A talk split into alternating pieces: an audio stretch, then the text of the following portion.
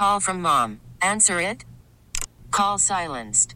Instacart knows nothing gets between you and the game. That's why they make ordering from your couch easy. Stock up today and get all your groceries for the week delivered in as fast as 30 minutes without missing a minute of the game. You have 47 new voicemails. Download the app to get free delivery on your first three orders while supplies last. Minimum $10 per order. Additional terms apply. This episode is brought to you by Progressive Insurance. Whether you love true crime or comedy, celebrity interviews or news, you call the shots on what's in your podcast queue. And guess what? Now you can call them on your auto insurance too with the Name Your Price tool from Progressive. It works just the way it sounds. You tell Progressive how much you want to pay for car insurance, and they'll show you coverage options that fit your budget. Get your quote today at progressive.com to join the over 28 million drivers who trust Progressive. Progressive Casualty Insurance Company and Affiliates. Price and coverage match limited by state law. Welcome to the show. Thanks for being here and happy Thursday. I mean, Thursday. Did you? No, it was Wednesday that you used to call the belly button of the week. You know? Oh, I remember those days. I mean, well, those days where we were in studio, just living our lives, never even realizing that there was going to be a, a global pandemic had it right for us. Yeah, you're right. We were just rolling around, doing videos on the floor and Naive, touching each other and eating food off the counter. You know, You're- those were the days. Do you remember uh, the moment? And I don't know if we talked about this on air, but we were in studio and we had uh, goats surprise us. Oh, I do remember and that. goats literally climbed on our backs. And Hmm. um, what a moment. We'll never have that happen again. But speaking of goats, oh, we're not talking about PETA today. I thought we were talking about PETA today. That's uh tomorrow, actually. yeah, my bad. Yeah. Oops. Wow, you just really ruined uh, that for the listeners tomorrow. my bad. Coming up on today's show, though, uh, Puerto Rico's state of emergency that they just announced to combat violence against the transgender community. We've got Lambda Legal joining us for that, plus everything you need to know about this whole GameStop debacle. Can't even keep up. There's new stuff popping up every hour, so we've got you covered, though. But let's get into some what's trending this hour.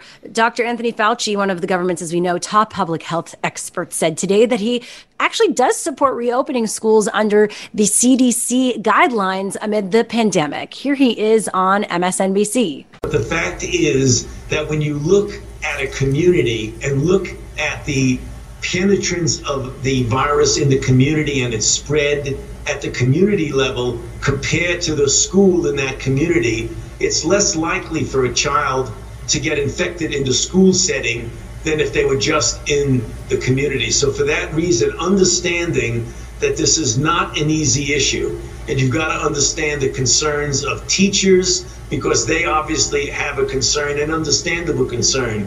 Putting all that together, we need to try and get the children back to school, and that's the goal So you heard it from him. It's going to happen, not like tomorrow, but hopefully at least this year.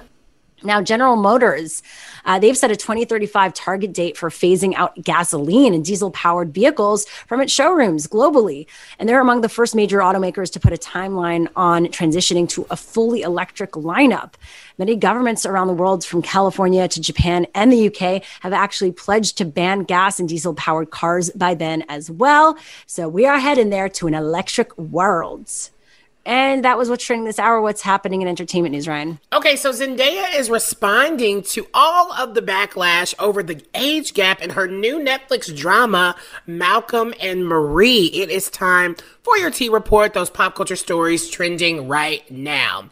So, sure, have you seen the trailer for this film?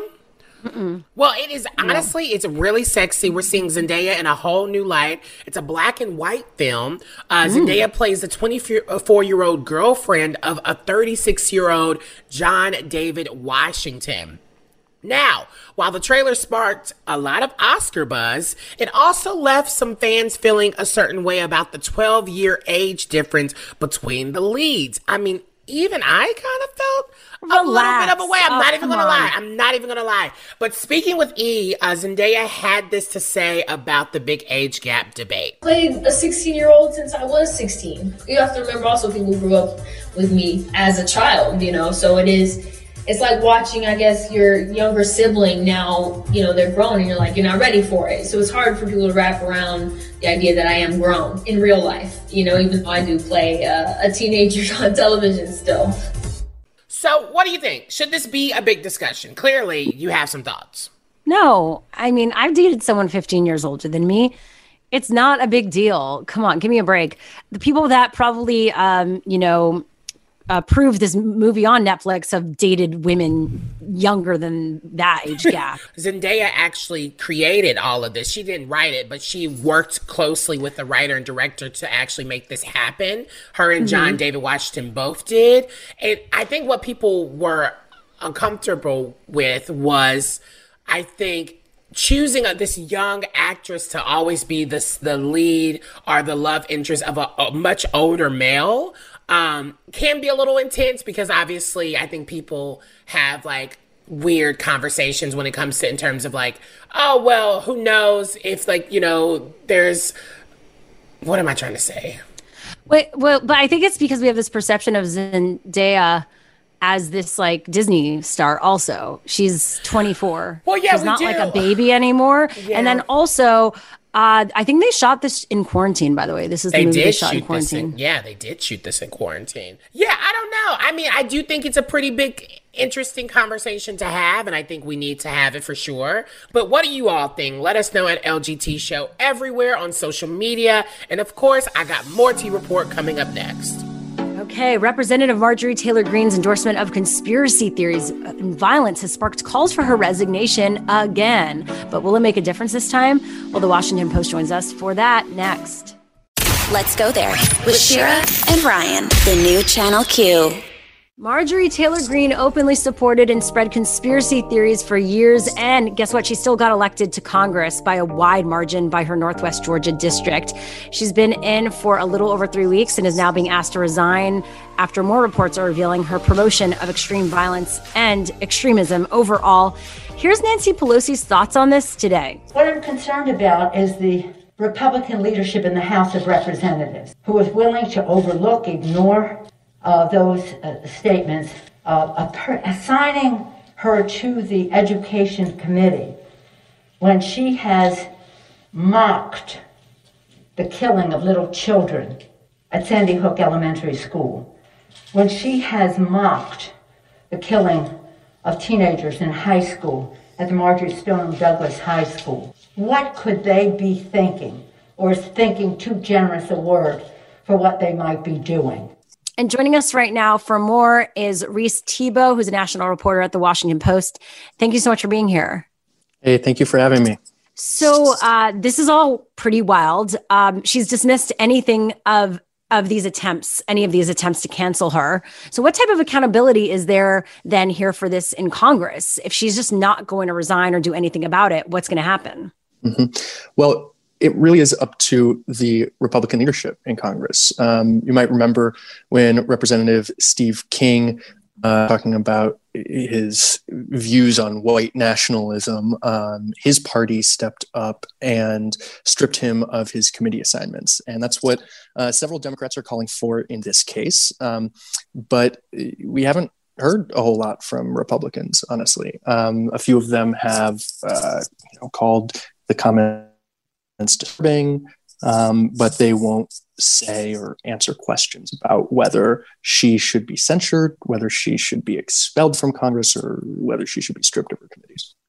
what I think about in moments like this, especially after dealing with four years of Trump, and it seemed like the media at towards the end, like MSNBC stopped playing a lot of his speeches because they knew it was just kind of lies and lies how do we think we'll start seeing the media and what they've learned from dealing with the Trump era?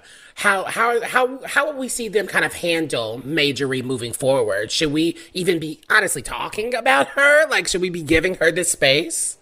Yeah, it's interesting. I mean, I don't I don't know how my how my colleagues in the in the media are going to handle it. Um, you know, deplatforming is something that um, I think has gained a lot of currency lately, um, especially with the president losing his Twitter account. That's something that's happened to Greene several times. Um, she's, you know, peddled uh, conspiracies about the election and had her Twitter account suspended a few times, and so uh, that is. Uh, one option here. Um, you know, I think one interesting part of the news cycle, this news cycle, to me, is that none of this stuff is like being revealed for the first time. Like this is not this is not leaked audio that people mm-hmm. are hearing for the first time.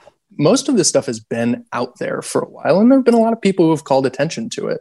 Um, it's just now it's getting a lot more traction, and um, you know, I, I I'm not sure I can really explain that. I think it might have something to do with the siege on the Capitol, and uh, I think a lot of people are seeing the consequences of some of this violent political rhetoric. But that is that is one that is one interesting uh, feature here.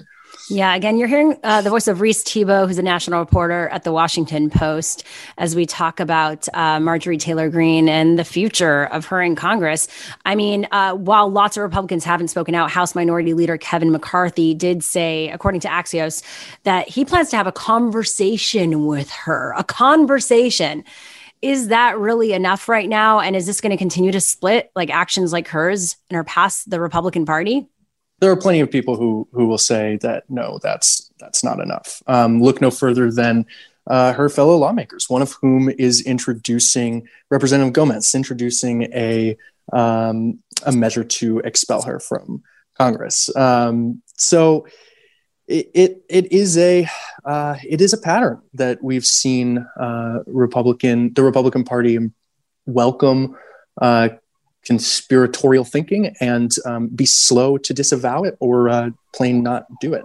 Do you think Democrats are gaining anything from this? Uh, is this kind of going into their power of being like, oh, this might help us continue to, you know, win the seats and, and stay in the ne- in the next two years? Um, or is this really just kind of continuing the divisiveness that Joe Biden is really trying to stop, right, and trying mm-hmm. to heal the country? It's yeah, it's it's hard to say. I I mean, there's no question it's continuing the divisiveness. Whether Democrats gain anything from it, I, I don't know. There might be some cold political calculation that um, you know they can point to this extremist rhetoric and exemplifies a part of the Republican Party that um, you know needs to be uh, that needs to be banished. Um, but it, there's no question it, it continues the the divisiveness. Absolutely, definitely. That was Reis Thebault, national reporter at the Washington Post. Thanks for being here. Thank you. Now, coming up, GameStop has been everywhere as stocks soared because of Reddit users. What you need to know about all this craziness next. Let's go there with Shira and Ryan, the new Channel Q. GameStop. This is finally it. We're talking about it. It's been in the headlines as stocks soared because of Reddit users. You might be confused with all these headlines. So we're here to help break it down with Emily Stewart, who writes about the intersection of business, politics, and the economy for Vox. Thanks again for being here for this. Thank you for having me. Well, let's get into it because I think either people get what's happening or they don't get it. So, what exactly happened to get GameStop stock booming like it is? So basically, this is being driven, at least initially, by traders on Reddit on a forum that's called Wall Street Bets. Um, it used to have about 2 million people. Last time I checked, it was at about 3 million. Um, so basically, they have all decided to pile into GameStop. So, in terms of why, like the long and short of it is last week, this short seller named Citron Research kind of put out a statement about GameStop the you know the retailer, the game retailer, mm-hmm, like mm-hmm. saying that they thought the stock was going to go down, and they had kind of made a bet called a short sell that they would have made money if the if the stock was going to go down. And this, for whatever reason, took off on GameStop because people were, or I'm sorry, took off on Reddit because people were talking about GameStop because people are nostalgic for GameStop. And like, nerds. Yeah. that's like the, that's like a nerd's church, a holy place. You don't come for GameStop. Right. And so they started to like pile into the stock. They started to buy stock options, like calls, which are basically just like riskier bets. And then they sort of orchestrated what's called a short squeeze, which is like kind of complicated to explain. But basically, what happens is like as they force the price to go up, they force these short sellers to also buy the stock. And so that like makes the stock go up even more. And so they really just like screwed over these hedge funds. It was an orchestrated way to get the stock booming so they can make money too. Right. Like they made money. And like, I think the question now is like, obviously, I mean, I don't know the stock closed at today. Like it was yesterday, it closed like 350. I think today it's at like 200. So like you know, it's really volatile. Like the stock's been up and down. The New York Stock Exchange has stopped trading on it multiple times, but like, yeah, they drove the stock up, and then like other people started to pile in. Like I wasn't. I mean, like I don't know if you guys are on Wall Street Bets or Reddit, but like I've had friends being like, "Wait, should I buy GameStop?" Like literally yesterday couldn't tell me like what the stock was. well, that's the thing, right? And I, I wonder, like with listeners tuning in right now, and so many people I saw online, they were ready to like throw in their entire life savings to a moment like this. But should they be rethinking that? Yeah, I mean, I think there are a couple of things that I have in mind here. Like, one, today we did see Robinhood, which is an app where a lot of retail traders are investing is that they did clamp down on GameStop and some other stocks that were taking off and basically kind of take away the ability to trade those stocks. Um, but I do think also it's important, like, I can't give investing advice. Right, of course. You shouldn't be playing with money that you can't afford to lose, especially like GameStop, eh, you know, a couple of weeks ago was trading at like $17. So it might like give it a think before you dump thousands of dollars into this stock that when it's at like its peak. Yeah, of um, course. Yeah. Again, again, we're talking to Emily Stewart from Vox. Let's get into that because a lot of people, including uh, you know political leaders, are calling out Robinhood, and there's now this class action lawsuit from traders because they've been blocked from buying GameStop stock. It's kind of wordy there. Um, you know, so w- what happens there? Can you explain that and why that is problematic? I mean, it certainly feels unfair that you can also argue that, you know, Robinhood, I don't know if you guys have ever been on the app, but it's really gamified. It makes it feel really fun to trade. And so Robinhood has really gotten a lot of people into trading in a way that's like gamified, like, you know, can feel like gambling. And so it does feel unfair that all of a sudden, like, these people finally have an opportunity to make some money that they're like taking away that opportunity. I think at the same time, like I have not read through Robinhood's terms of service. Um, I but I would guess that a lot of this was probably in there.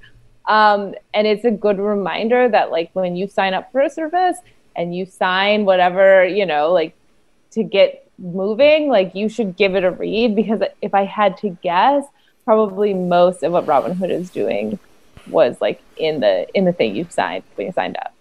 So I guess what about other brands like you know AMC, BlackBerry, Tootsie Rolls? Really, like should they could they you know see something happen to them like this? Yeah, I mean, well, today it wasn't just um, GameStop that that Robinhood said would like that needed to stop trading, and like that needed to stop trading, obviously because like there's been this huge amount of frenzy around them. It's also like American Airlines they put a stop on, AMC the movie theaters, Bed Bath and Beyond, like Tootsie Roll has also been, as you mentioned, taking off which like who even knew that was a publicly traded company? I mean, this is so there weird. Is, like, it's very bizarre. I mean, there is a sense where like I do think you talk to like the experts on this, like people in finance, like the people in Reddit really figured out a tactic, which is like you can find heavily shorted stocks and try and run up the price and do this again, and you can replicate it. And they haven't, and they are trying. Is this or, illegal? Know, it's allowed. It's like I mean, people can like you know play on the stock market. It's fine. It's just like you know you have to know when you buy a stock whether it's GameStop or Apple, it, it can go up and it can go down. Okay, well that was Emily Stewart. Wow, uh, who works for Vox. Thank you again for being with us today. Thanks for having me. This is a weird one. Yes, fascinating. now, coming up on the show, people are buying URLs of, of those they think would run for president in 2024 to make money. We're going to be telling you who's on that list and if it's ethical next. Let's go there with Shira and Ryan, the new Channel Q. There's a company that's buying websites of people they think would run for president in 2024 to make money, and they want you to jump on their bandwagon. Okay, this is not surprising, but just strange. Uh, this company is called Mischief, but spelled M S C H F, you know, because that's cooler and the other name was probably not available. The group is behind these really offbeat projects like Walt's Kitchen and Killing Brands on TikTok. They had this, I guess, forethought when they created in the year 2024. So they bought uh, a bunch of potential candidate domain names like electwest.com for Kanye West and Mike Pence the number four America.com. And they're now they're saying this. They're holding them for ransom. This is such an interesting idea because people already do this. This isn't new. Um, People Uh-huh. do this for major celebrities and make ton a ton of money. But what I think is very very interesting about this is. Um, according to kind of like the manifesto, they really talk about how politicians often just kind of run for their own self interest or a corporation's self interest while they're basically so bragging about being for the people. And this is a way where people can all come in and buy a share of these URLs and kind of get money. And it's like basically recycling it back into people's pockets. So it's very kind of this Robin Hood effect, which I think is really interesting where you're, it's not just one person getting the money, it's multiple people getting it because oftentimes it is a lot of folks who, you know, probably wouldn't get the opportunity to do something like this or be able to experience the level of money that could possibly come from something like this. And I don't know, it's interesting to how it's kind of being recycled in a way. I don't know. Yeah, let's just say it's creative. And yeah, it puts money back in the pockets of those that they represent. It says, you want to run, you're going to try to market yourself to us. Well, pay us for that role, right? So if you buy shares for a URL and basically this company sells it, as you mentioned, you'll get a cut of the profit. So it's going to be so valuable, according to them, that the campaigns will buy them in the future. And you having made this investment now will benefit, which totally uh, makes sense. I guess the big question is uh, is this ethical? Yeah, I mean, you have you ever had anyone do that? Because I, I mean, I haven't thought about doing a website, even though I want to do a website. But this idea of like someone like holding it, it, it, felt like for a celebrity, like that's interesting and kind of weird. But even for politicians, I don't know. I'm really kind of into this. Like, like I said, 2020 and un, like radicalized me in a way where sometimes I'd be second guessing about capitalism and all these things. Yeah. But it just it, it makes you feel like if people are doing something so interesting in this way, and whoever has the resources to do all of this, are they really that struggling that much for them to be all about for the people? Like it just I have so many questions and I'm not really sure if I can even answer that. It does it feels good, but then also I'm side eyeing because if it was really for the people, not all of these people have the opportunity to even know how to do something like this or even know how to build a website like this. Like this Yeah, these folks uh, create viral campaigns, right? And then they get attention, and then it probably leads them to doing marketing and making a lot of money. I'm so assuming. weird, right? So, uh, yeah, I think it can be unethical. Like, it does suck if you're a regular person that doesn't have a lot of money and you're like, well, you might have a perception that your name is popular or you are quote unquote famous, doesn't mean you actually have money, right? Like, people, uh, I thought someone took my URL. I actually am having some issues with that. We don't need to get into that.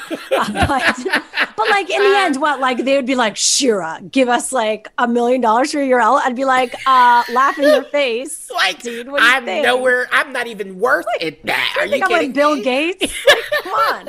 All right. I mean, should Let you be know. should you be flattered though? Like they think you have all that. Kind of. Although you're kind of making my life like really difficult right now. Yeah. Come Yeah, on. Give me a break. Uh, all right. Let us know what you think at LGT Show and social media. Slide into our DMs. Coming up on the show, an LA staple for the drag and queer community in WeHo might close. More on that next. Let's go there with Shira and Ryan, the new Channel Q. Coming up on the show, Obama, White House veterans, and hosts of Pod is a Woman are here to spill some tea, as you would say, Hot as a woman. It, rem- Yes. it reminds me of that Ariana Grande song. Um, and honestly, they're incredible. I, I love these women and I like the podcast. And hopefully, we can uh, do a Let's Go There collab with them one That's day. what I'm talking about. Yes, 2021 collab. Uh, plus, we're going to be talking more about the state of emergency declared in Puerto Rico and what is being done to save the women and transgender community there. Uh, Lambda Legal, again, will be joining us for that uh, right after this, actually. But first, let's get into some what's trending this hour. Oh, the office of former President Donald J. Trump just released this picture uh, that is right now getting uh, going viral. I was going to say getting the rounds uh, online on social media with GOP leader Kevin McCarthy. The two met in Florida to discuss, quote, many topics, number one of which was taking back the House in 2022. I mean, he said he would be back, right? Um, and this is per the former president's office. And here is Representative Adam Schiff on CNN reacting to this picture uh, of the House Minority Leader with Trump. That photo you you uh, showed of Kevin McCarthy and Donald Trump. Uh, you know what, what what Kevin McCarthy is saying in that photo is, I don't stand for anything. I don't care about anything. I accept my own personal ambition. Uh, and if I have to embrace someone who just incited an, erection, an insurrection against the Capitol uh, that resulted in multiple deaths, then I will do it. Well, what do you think about this, Ryan? This picture of McCarthy with Trump that has been posted? I don't think anything about it because this is honestly what uh, the GOP is going to continue to do. It's they're not going to separate themselves from the crazy conspiracies. They're not going to separate themselves from white supremacy. They're just going to continue to do what they're doing. And if they love Donald Trump that much, I will not be shocked if they all flood over there once he starts this new political party. Hmm. All right. I thought 2021, this like the GameStop stuff was going to be the most like dramatic stuff thought we're back into like even keel mode, but we'll see. Now, the World Health Organization is saying that it is currently not recommending that pregnant people receive COVID 19 vaccines unless they are at a high risk for contracting the virus. And this is largely due to a lack of data and studies on how pregnant people react to the vaccine. Now, the CDC says the COVID 19 vaccine, like other mRNA vaccines, is unlikely to be a risk to pregnant people, though.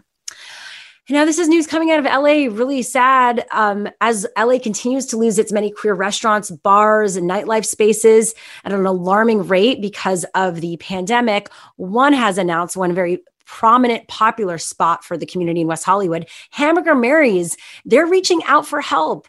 Representatives for the bar said that the business won't be able to reopen this year without some much needed help. And so go help them out. They've started a GoFundMe with the goal of raising $200,000. I have some great memories uh, from being at Hamburger Mary's many nights. I've never been. Seeing the drag show, playing bingo, having drinks. I've literally never been. I've always wanted to go, but I've never been. Well, hopefully uh, I get my chance. Raise some money, yes. y'all. Exactly. And that was what's trending this hour. What's happening in entertainment news, Ryan? Okay, so Katherine Heigl, a name that we have not talked about in a very long time, says being labeled difficult still pisses her off. It's time for the T Report, those pop culture stories trending right now.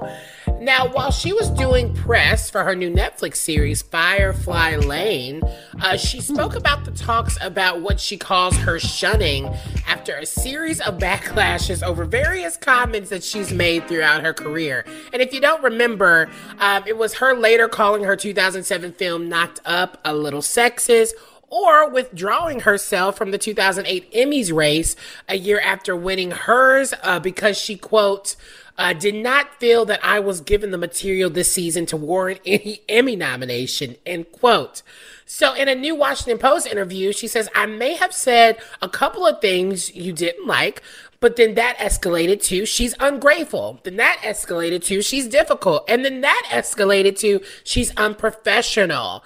Um, she continues on saying, What is your definition of difficult? Somebody with an opinion that you don't like. Now I'm 40, uh, 42, and that crap pisses me off. So, if she would have said all of this now, would she have been treated differently? I could totally see how people could be pissed off about this and call her ungrateful. Uh, at the same time, she does have a right to an opinion. And remember when Oprah pulled herself out of the Emmys too because she kept winning. but I, I, could see with white privilege, um, which is a real thing, uh, it could be looked at as that, and she needs to recognize that. Well, super quickly before we have to end, um, I I think that she uh, honestly kind of deserved a little bit of the backlash because of the Emmy nomination thing, uh, Emmy nomination thing, and then just the critiquing of Shonda Rhimes' writing, um, which is disgusting in my opinion. Which I thought that scene was was great, um, but then also I I think when it comes to calling out a film that's sexist, that honestly is a it's a combination of both, and I think two truths can exist, and I think that was a little bit of misogyny.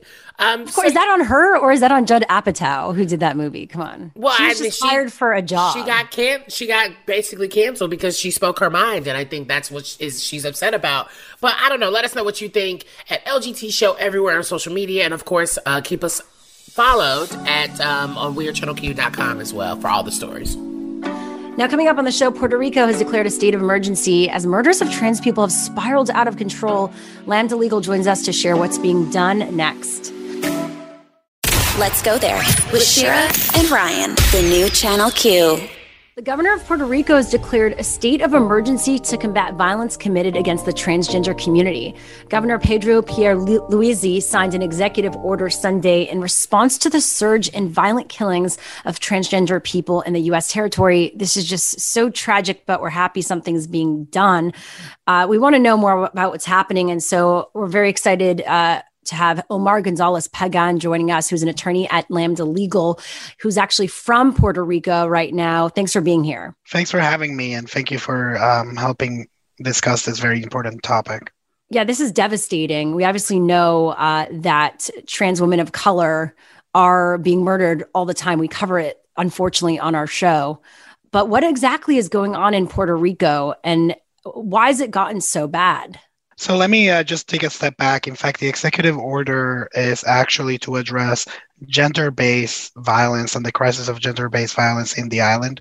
It, it goes beyond actually the targeting of just trans women. It actually is to address domestic violence, to address the increase in femicide that has been seen in the island. In fact, there has been just from 2019 to 2020 over a 50% increase in the amount of deaths of women um, as a result of violence, uh, domestic violence or people that they knew.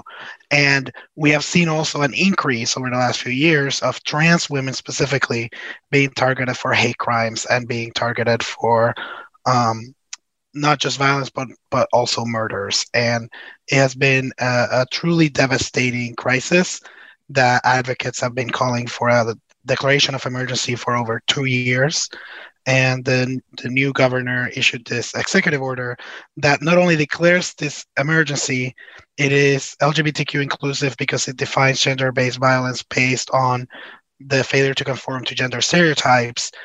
Uh, and it, but it also creates mechanisms like a, a, a, to give it teeth.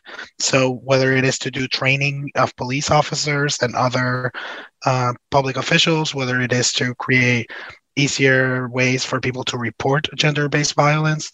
Um, all of that is encompassed by the order. So we think it's an important first step to address this epidemic.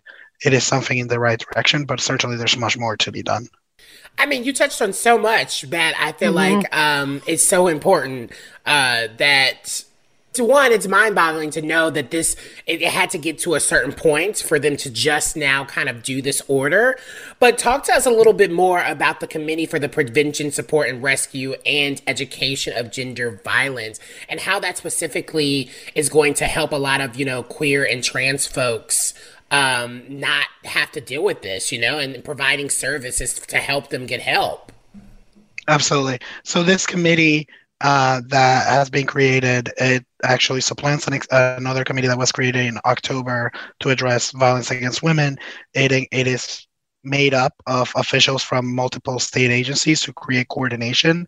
Um, and it also involves a, a community representation from at least three community activists being on the committee. The committee will be in charge to not just identify um, and propose legislation that needs to be enacted, but also provide training uh, for all of these various agencies. And specifically, one of the things that has been touched on is uh, what we call uh, gender perspective education in schools. And that has been a big uh, controversy in the island for over now four years. Um, uh, going back to 2016, there was the, the passage of the curriculum that was to be gender inclusive and inclusive of LGBTQ people. And I think that's where it starts. Really, it's about education and making sure that we prepare young, young people to understand that we live in a plural, pluralistic, diverse society where we need to be respectful of one another. Um, and that is one of the things that even the governor, in announcing this executive order, specifically when addressing uh, whether it covers trans people, said yes, trans people are covered, and that we will be working with the Department of Education to foster that gender perspective in schools. Oh, again, we're talking to Omar Gonzalez Pagan from Lambda Legal. I guess, are we going to see more action like this from other states and the rest of the country moving forward? One hopes so. Uh, really, this is, uh, we've seen other, other states that have adopted LGBTQ inclusive curriculums. Of course, but yeah uh, as an example. But really, what we need to see is uh, intentional action to address the epidemic of violence against people of color, against trans uh, women of color in particular, against uh, individuals who are disproportionately affected and targeted because of who they are uh, through violence and crime. And um, this is the declaration of emergency that was very needed and specific to the island of Puerto Rico by the, that was sought by the people of Puerto Rico because it was truly alarming to hear the rates of violence, uh, both uh, domestic violence, but also hate crimes against trans women that were occurring on the island. Do you think this has to do, by the way, just as we wrap up with the pandemic specifically, or this was obviously a, an issue for a long time? This has been an issue for a long time, and definitely the pandemic has has exacerbated some of those issues. But but it has been a long time coming, and we're grateful that we got here. All right. Well, that was Omar Gonzalez Pagan, an attorney at Lambda Legal, and he's also from Puerto Rico. Thank you so much for joining us. Thank you. Coming up on the show, co hosts of Pod is a Woman are joining us to spill the tea on working with the Obama administration and what they learned from the First Lady. That's next. Let's go there with Shira and Ryan, the new Channel Q. Pod is a Woman is a weekly podcast hosted by three Obama Biden White House veterans, Alejandra Campo Campoverdi, Johanna Maska, and Darian Page.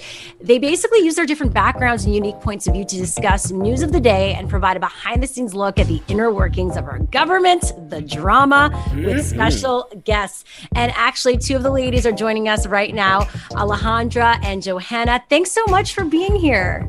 We are so excited to join you guys. We love what you're doing, and we're really excited to lift up the voices of every American so that we can actually create the world as it should be. And let me tell you, y'all are literally the actual definition of my faves, the nasty women out there. Like y'all are power women, right? And I think that's it's so important to see what you're doing in the podcast that you're creating. Yeah, it's great. And I want to be clear about the voices. If Alejandra want to speak, and then Johanna, yeah. just so we're clear. Absolutely. This is Alejandra. You know, we, as Johanna alluded to, we came from very different backgrounds. You know, we weren't these political beasts that had been working in politics for many years. We were inspired by President Obama and got into the 08 campaign. And so we really wanted to bring the experience that we had had in the White House for the first term and to talk about this as it relates to our current political reality. Because to your point, now you're saying the drama it didn't used to be as exciting as it is right now to talk about the White House every day. It's, it's like the uh, what's it called the Housewives uh, shows on Bravo. No, I mean the most uh, scandalous thing was Obama wearing a tan suit. Remember that? I remember that well, and you know it was. I think that's what for me. I um, was director of press advance, so I got to set the stage for President Obama's um, you know images that in 42 countries around the U.S and i um saw sometimes like there wasn't like there a lot of people had all these hopes they pinned on president obama and wanted him to to be the change. But the truth is actually all of us have that responsibility. And so you know all of us have now seen this very much up close and in person. And we know what it's going to take to get over the edge. And i've seen the disinformation even affect my family. I have trump supporters in my family. And so we wanted to have a very different conversation with people who weren't political animals, but like about our lives and how politics affects that and how we actually have a role in shaping our future. Yeah, and I wanted to ask how the podcast evolved from the Trump administration era to now that Biden is in office. The interesting thing is that we never took the tack of really being these um, these kind of resistant voices in the sense we wanted to try to have the kind of conversation that we felt that was missing in the space that we as women wanted to have that was nuanced that was broader and that was really focused on what is the action we can take like how is it that we move ourselves forward and so ironically even though obviously the players have very much changed the tone of our conversation has stayed the same because that's how we want to chart the path forward i will say our capacity to get high level administration officials on our podcast is dramatically increased because we know all these people very intimately that's well, awesome. I think we, you know, we've always tried to bring oxygen to the people who are deserving. Like I believe I had my son in the administration and look like i want my son to be inspired i want all of our children to be inspired at you know a world in which our diversity is our superpower that we are bringing human capital to the table in a way in which we're using technology to really change the destiny of people around the earth. And I believe that that is possible. And so we don't spend a lot of time on talking about, you know, Donald Trump because the truth is more people didn't vote in this election than voted for Donald Trump. And many of those who voted for the Republicans, I know them, they held their nose doing it. So we want to engage new audiences and really drive the conversation uh, forward about our lives and not the intricacies of the infighting that's just a toxic masculinity that's always been so extraordinarily in you know uh, ineffective in washington yeah, and we have enough podcasts for that. Um, again, we're talking to jo- Johanna Maska and Alejandra Campoverdi, veterans of the Obama White House and hosts of Pod is a Woman. Just love the name of that. Also, as Wow, it's so good. It's so, so good. good. And you know, when I think about, you know, how you all are trying to basically just touch on everything and have these uncomfortable conversations, Alejandra, how are y'all talking about intersectionality? How are we really because it's it's good to one to to acknowledge the things that are happening, but it's also important to have those things that make us uncomfortable so we can move past and move forward, right? Absolutely. Uh, so how are you all touching on intersectionality in your podcast? Well, we're speaking very authentically from our own experiences because the three of us, you know, kind of embody an intersection ourselves. You know, I'm a Latina from Los Angeles who was raised by an immigrant single mother on welfare at times. You know, my experience was very different from Johanna's Midwestern experience and Darian's experience as a Navy veteran in Chicago. And so we bring all of ourselves to the table. But we also, you know, when we were at the Obama White House, that was a big piece of our conversation as administration officials. My job was deputy director of Hispanic media, and the role was to make sure that all constituencies, all people, all languages were represented at the highest level. And so we don't take that lightly, and that's part of our show every single week. That's awesome. I want to ask you about what it was like having Dr. Jill Biden on the show and how she's a different first lady than the previous administration. So we're going to get into that right after this.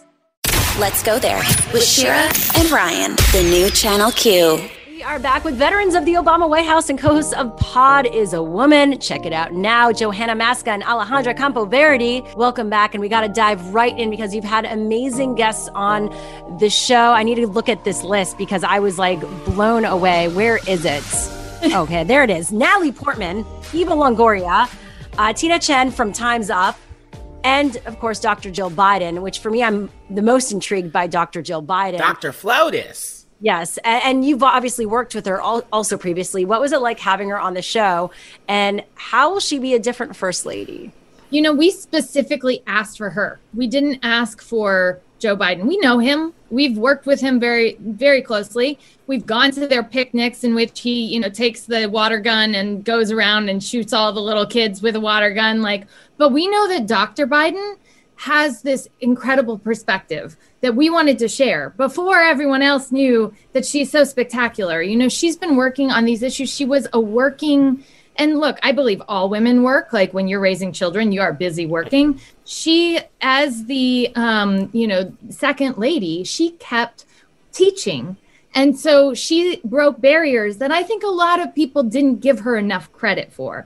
So we got to kind of talk about that, talk about some of the heartfelt moments that she's um, talked about throughout the administration, that the previous administration, and what she wanted to continue working with military vet- veterans, you know, the people who are actually serving our country's interests and not the narcissists presidents who say they are.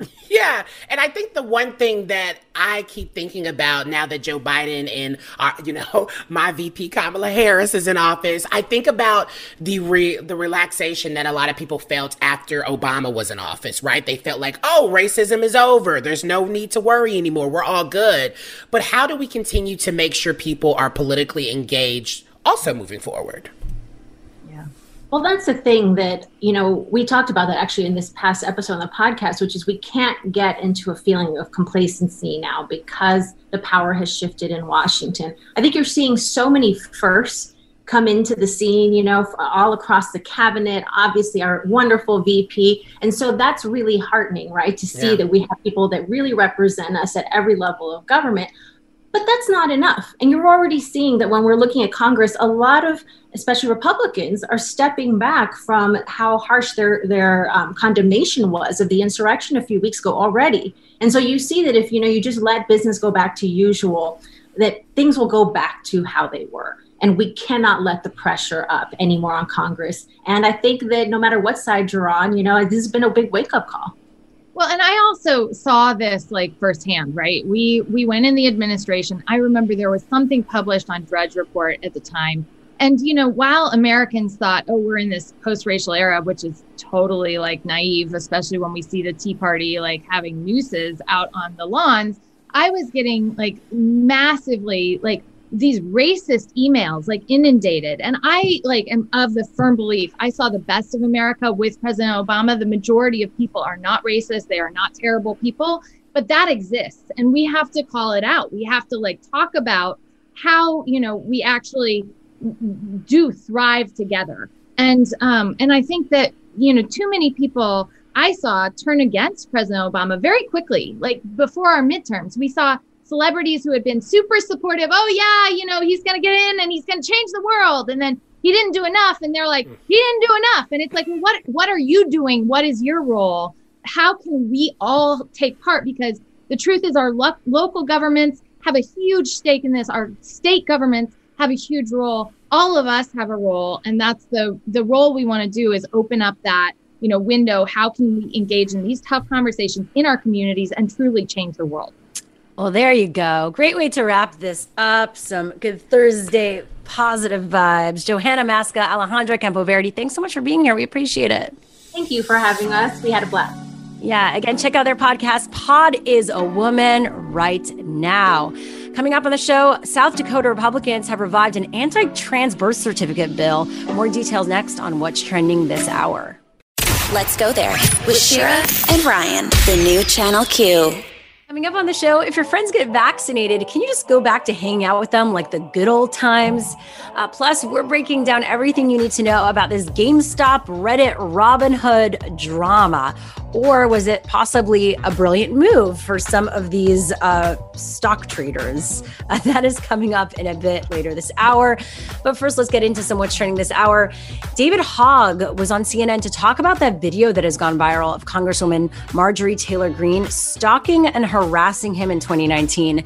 Now, again, he is a survivor of the Stoneman Douglas High School shooting in 2018. Oh, absolutely. But, you know, what I always say to myself, Allison, is that if it, you know, if they shoot me, they prove my point.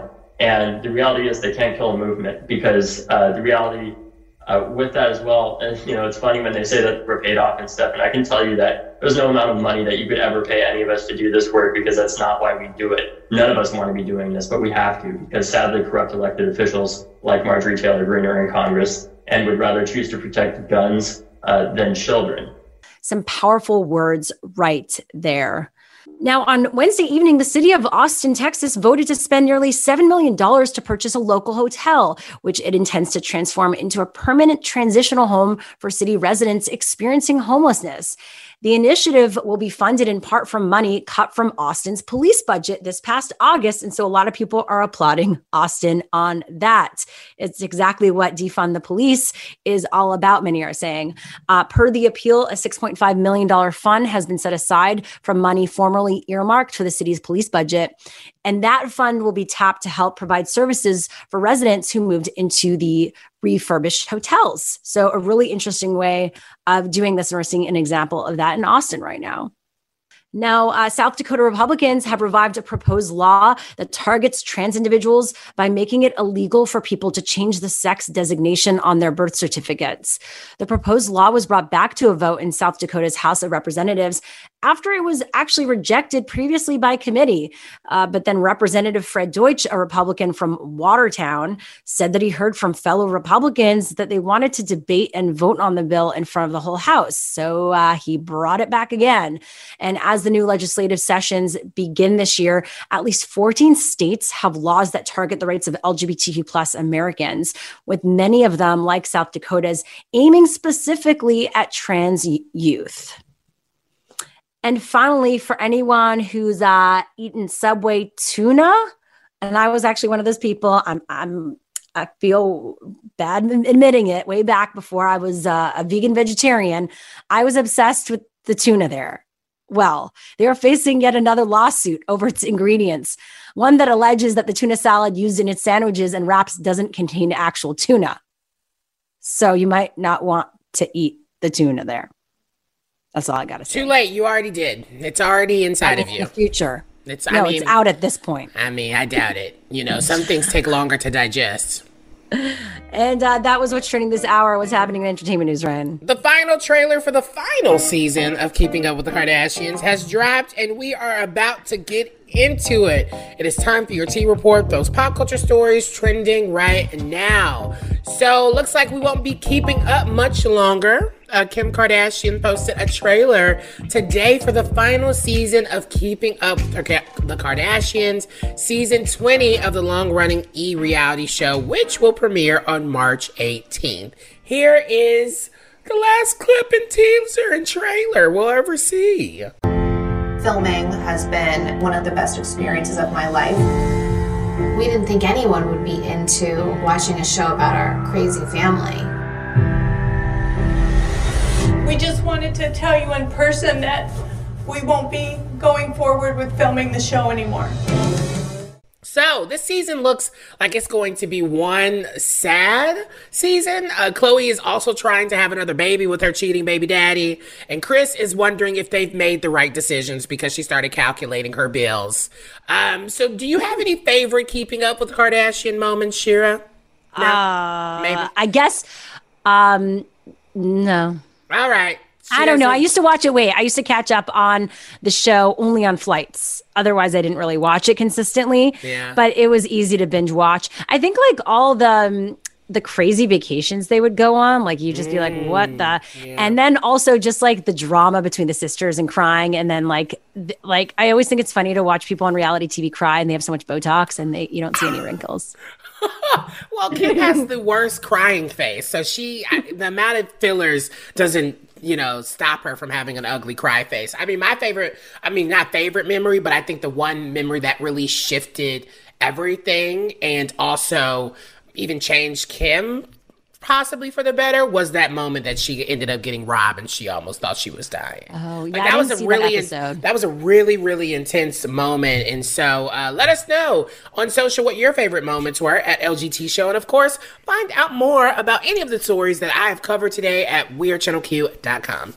Who's going to take the Kardashian spot on reality TV? Like who's the next big reality star? I don't know. I don't think people want families like that anymore, unless there's some people that people are connected to. I mean, I know the uh, uh what's those Amelia D'Amelias. and D'Amelios. Yeah, I, yeah. Yep.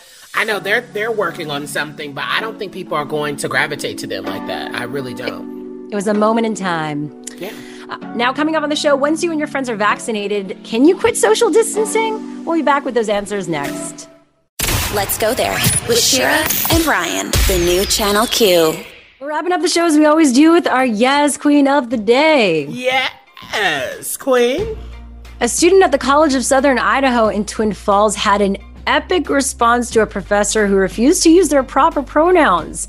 Shade, who identifies with the pronouns they, them, shared the email response, which they read aloud on TikTok, and that went viral. I'm sorry, I think there was a misunderstanding here. You seem to think I'm making some kind of a request. I was just informing you of my correct name and pronouns so you know how to refer to me. Intentionally misgendering a student is actively creating a hostile learning environment and discriminating on the basis of gender identity. That goes against the school's non discrimination statement. I know you wouldn't want to do that. I'm sure you understand that I expect to be treated with at least basic levels of respect and human decency in the classroom. I look forward to meeting you in class next week and working with you through the semester. Regards, Shade. They, them. That should get the message across, right? Now, the professor said she'd use the name Shade, but not their pronouns, as you heard, because that violated her convictions. You know what's so annoying? Teachers thinking that their opinions and their own ideologies actually matter in places where they need to do their job. I'm sorry. It doesn't, especially when it comes to just accepting someone for their human decency and their humanity. Stop arguing about folks' humanity with them. Like, I loved how Shade also was like, Oh, you thought this was a request? No, I'm telling you, this is Yeah. what I want you to do. And I think it was smart of Shade to email all the teachers at the beginning of the semester saying, This is what I want and this is who I am. And the fact that this was the one teacher that came back. I mean, one, it's good that all the other teachers were great about it, but even just one can create um, a lot of issues for someone, right? And also makes someone feel not accepted and like they can't be who they are, right? And yeah. so I, I, and what Shade said, you know, to local news because of course this went viral. They said it's been crazy. My phone has calmed down a bit now, but the first few days it was nonstop notifications. They said the professor never responded to the email or video, uh, and actually they said, and this kind of goes back to what I was saying, I'm less concerned with what happens between this individual teacher and myself, more concerned with what happens school wide because guess what? Like, if this teacher is doing this to them, who knows what else this teacher is doing? And it just sets a precedent. And also, just imagine the message, you know, um, Shade is sending to all, you know, schools and educators and also students to really make sure we're stepping up together.